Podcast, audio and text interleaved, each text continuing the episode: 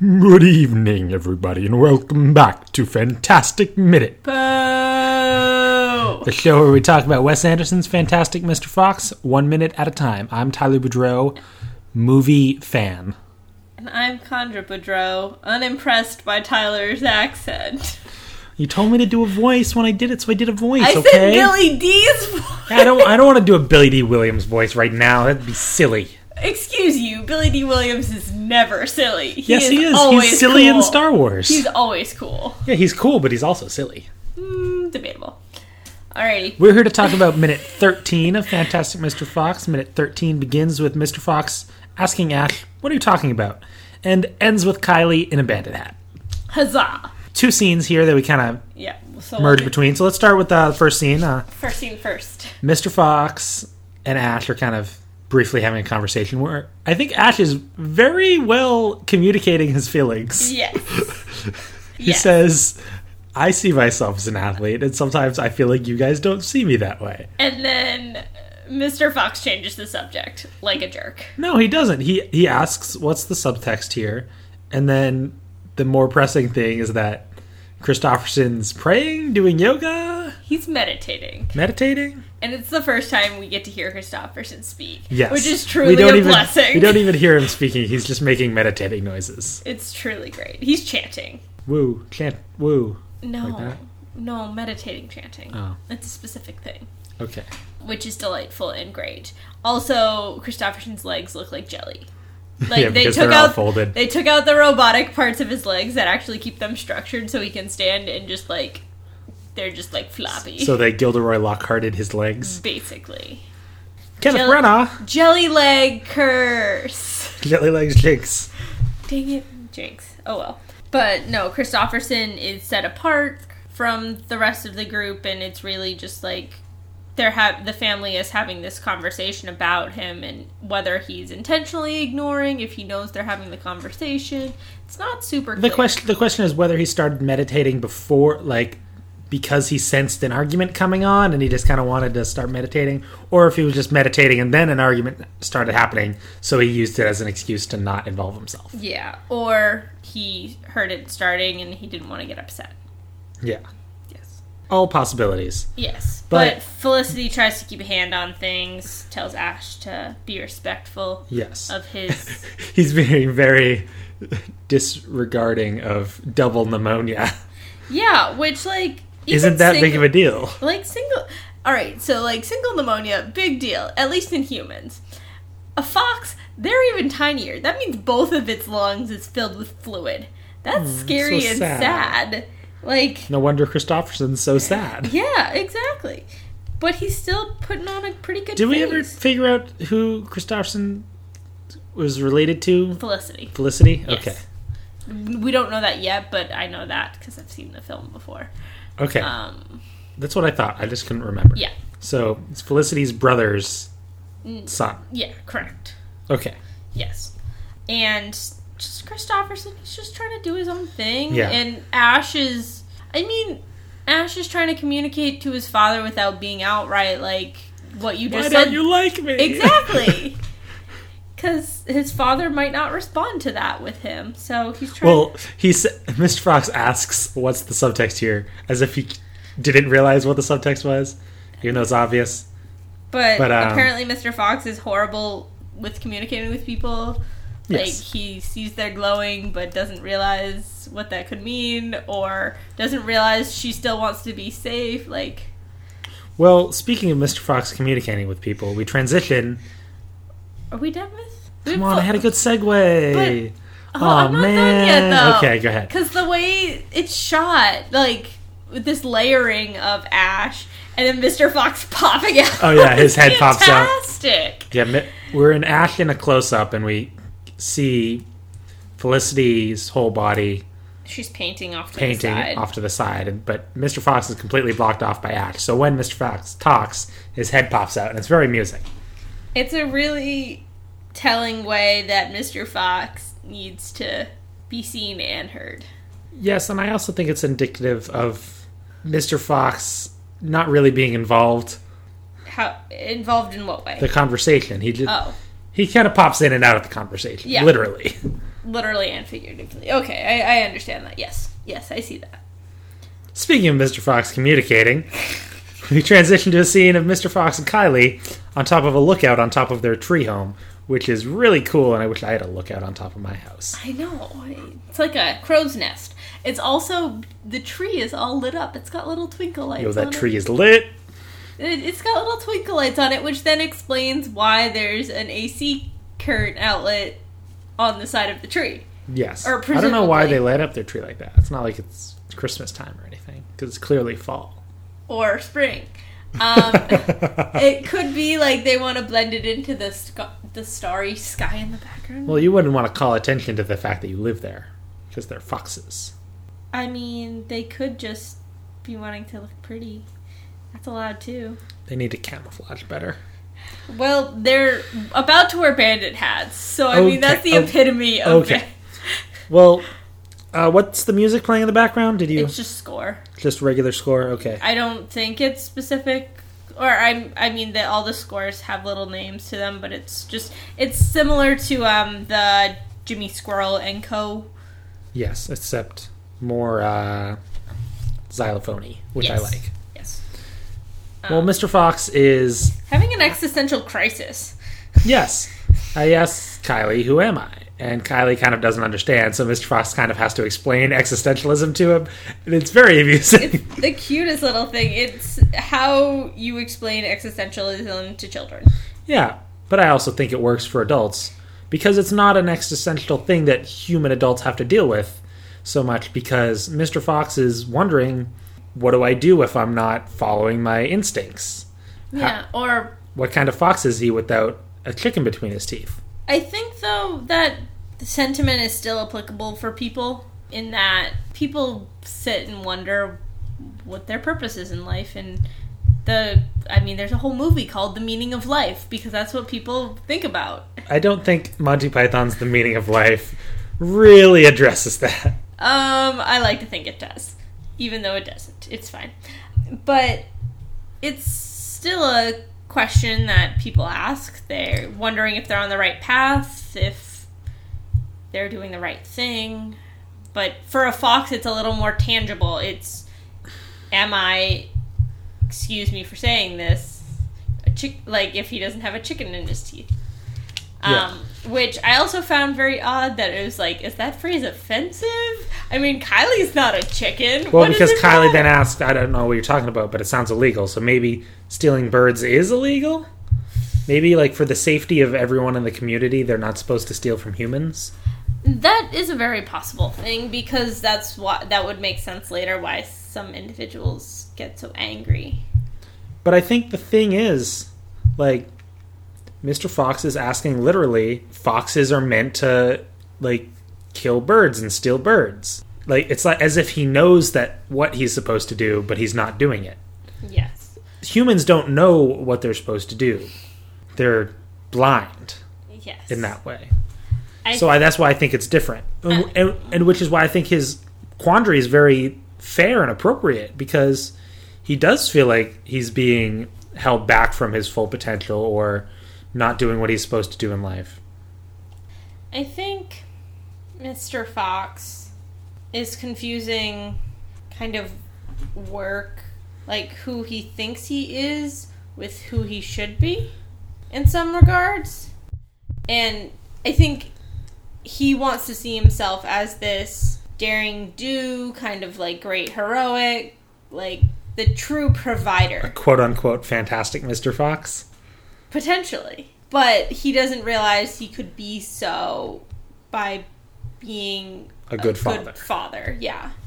And I think so maybe when he was missing the point on Ash's conversation, there's something in him that's being like, My life isn't quite right, but he's But he doesn't realize how to make it right. correct. It's like Groundhog Day. But I do I do think his question is fair though. I think he's raising a good point about life no matter what. Yes. I think there's several layers to this question. I think that's the problem with existentialism in general. Is there's lots of layers because you could ask the why are we here? What's life all about? Why he's a certain animal, that kind of stuff. It really goes deeper than just being a fox with a chicken. Well, that is a good point because he's asking why am I a certain animal? Because all all animals theoretically have to be good parents. Yeah. So why be a fox if he wasn't meant to do something Although thieving? I wonder, I and this is something I would need to look up about foxes as Actual pa- parenting yeah, habits. Yeah. Yeah. I doubt it's I don't think it's a two. a nuclear family Yeah, like I that. don't think so. But they're pro mammals tend to be more family unit than Yes, most other. and this and going on this idea of him being a good father. Roald Dahl had written this book um, just after one of his children had died, and the other one was um, in he had water in, in his brain for after a severe car accident. And Roald Dahl, um, it's speculated and slightly confirmed that Roald Dahl really instilled this idea of a good father into Mr. Fox because that's what he wanted to be at the time. So the Ash dying plot could happen. No, Ash is not dying by not jumping into a pool. but just this idea of fatherhood, and I, I even think you could put it in the reverse, not just fatherhood, but parenthood in general, because there's this ongoing conversation with women being good mothers or good workers, and the two aren't synonymous. And that's a similar situation with a lot of father figures. They're not around because they're working all the time, but that doesn't make and that doesn't make them a good father. How do you reckon the two together? And It, it's a conflict that comes up more often for fathers I don't necessarily think so though. in media. in media, yes, because Is that because it's a male driven thing or because it's a more common thing for men? No, I think it's because it's a male driven thing because men are putting their fear deepest fears and all their thoughts, hopes, desires, whatever into this media because it when up until fairly recently and even then there's very few strong examples of this. I would say women as both successful mother and successful career individual a careers person is very rarely reckoned. Yeah. Um, you get a few here and there. Um, But yeah, even your most most of your classic like writers. they're gonna play mom as just mom and not career individual. Or if they're a career individual, there's someone else doing the mothering for them. Yeah, you, there's so many that are like women in history that are like, and they worked and never had children. Or and they became a mother and stopped doing anything that Yeah, and that's something that for some reason our culture has or american culture has such a difficult time reckoning with Yeah. is how to balance these two. And i think mr fox raises a really interesting point here that it is it human or fox nature? Or is it something that is just inside us? And the other question is, does media suggest that being a mother is naturally fulfilling, where being a father isn't naturally fulfilling? I don't know. Because all right, so the thing I think of is like a mother knows like feels like a mother when they first feel their baby kick or whatever, when they reckon Yeah. them inside their body, but a father isn't a father until they hold their child for the first time. Sure. There's this distinct separation of physicality that I think there's too much hung up on I don't know. Without getting too political, I'm not sure how to reckon this because, I mean, then when do you reckon? It's like, When is the baby alive? well, not just that, but like sentience and like, Well, foxes aren't sentient. how do we know? How do we know? well, I don't think foxes talk like this in real life. Well, no. Not to the way we understand their communication. But it is not clear in the books whether or in the book whether or not animals the animals and humans can directly communicate. Whereas in this movie, they, sort of do. They do directly communicate later on in the film.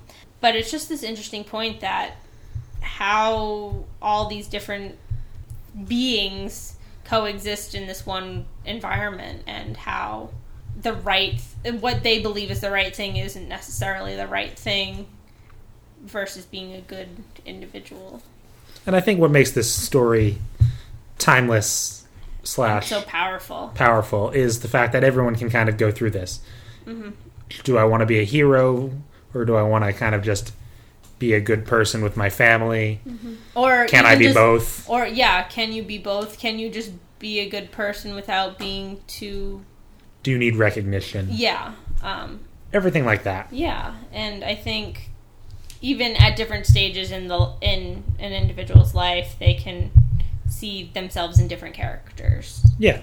Um, Because this is kind of a Mr. Fox's midlife crisis. yes, but or also late life crisis. yeah, but there's also Felicity's character who is that rock, that constant rock, who's wise beyond her years and just this great sage. And then you have someone like Ash who's trying to figure himself out. And you have Kristofferson who may be wise upon his years, but might also be young. And you've got lots of different layers here. Um, Much like onions. much or Shrek. Or Shrek.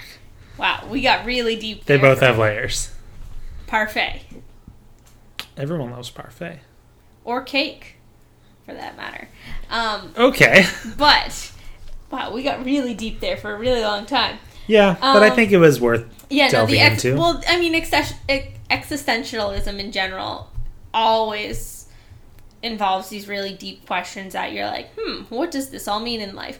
And it's quite powerful that Mr. Fox is going through this so early in the movie because you really see this rise of what is the conflict going to be? Is it Mr. Fox versus someone or Mr. Fox versus himself? Yeah. And well, the way we talked about it for so long indicates how well communicated the film how how well the film communicates this message mm-hmm. because it doesn't have to say outright this is how Mr. Fox is feeling. He just kind of asks Kylie a couple questions and we understand through the emotions of the film the thrust of his conundrum. Yes. And I also think Kylie in this moment is very good at being a good friend and just kind of or maybe not even a friend but just a somewhat a good support for Yeah. Mr. Fox. Well, I don't think he quite knows who he's dealing with yet. No, I don't think so at all. Not I mean he's given a bandit hat and just And puts, just puts it, it on. on. And he's very cute in that bandit hat. He is adorable. Uh, But you also get the question of his the legality behind it all and Yeah, is stealing birds legal? which we're still unclear. But I think Kylie Kylie really starts to stand out here, and he becomes a much better character and a stronger character throughout the film. And he kind of is able. He learns how to hold his own against Mister Fox. Yeah. Which I mean, this is the inkling of this is where I start. Um, this is the first time we really see them interact with one another as like confidants. Yeah. Alrighty, I'm interested in seeing how all these characters grow over the movie. Yeah. I mean, I've seen the movie, but And this minute by minute format, we really get to know them nice and personally. alrighty.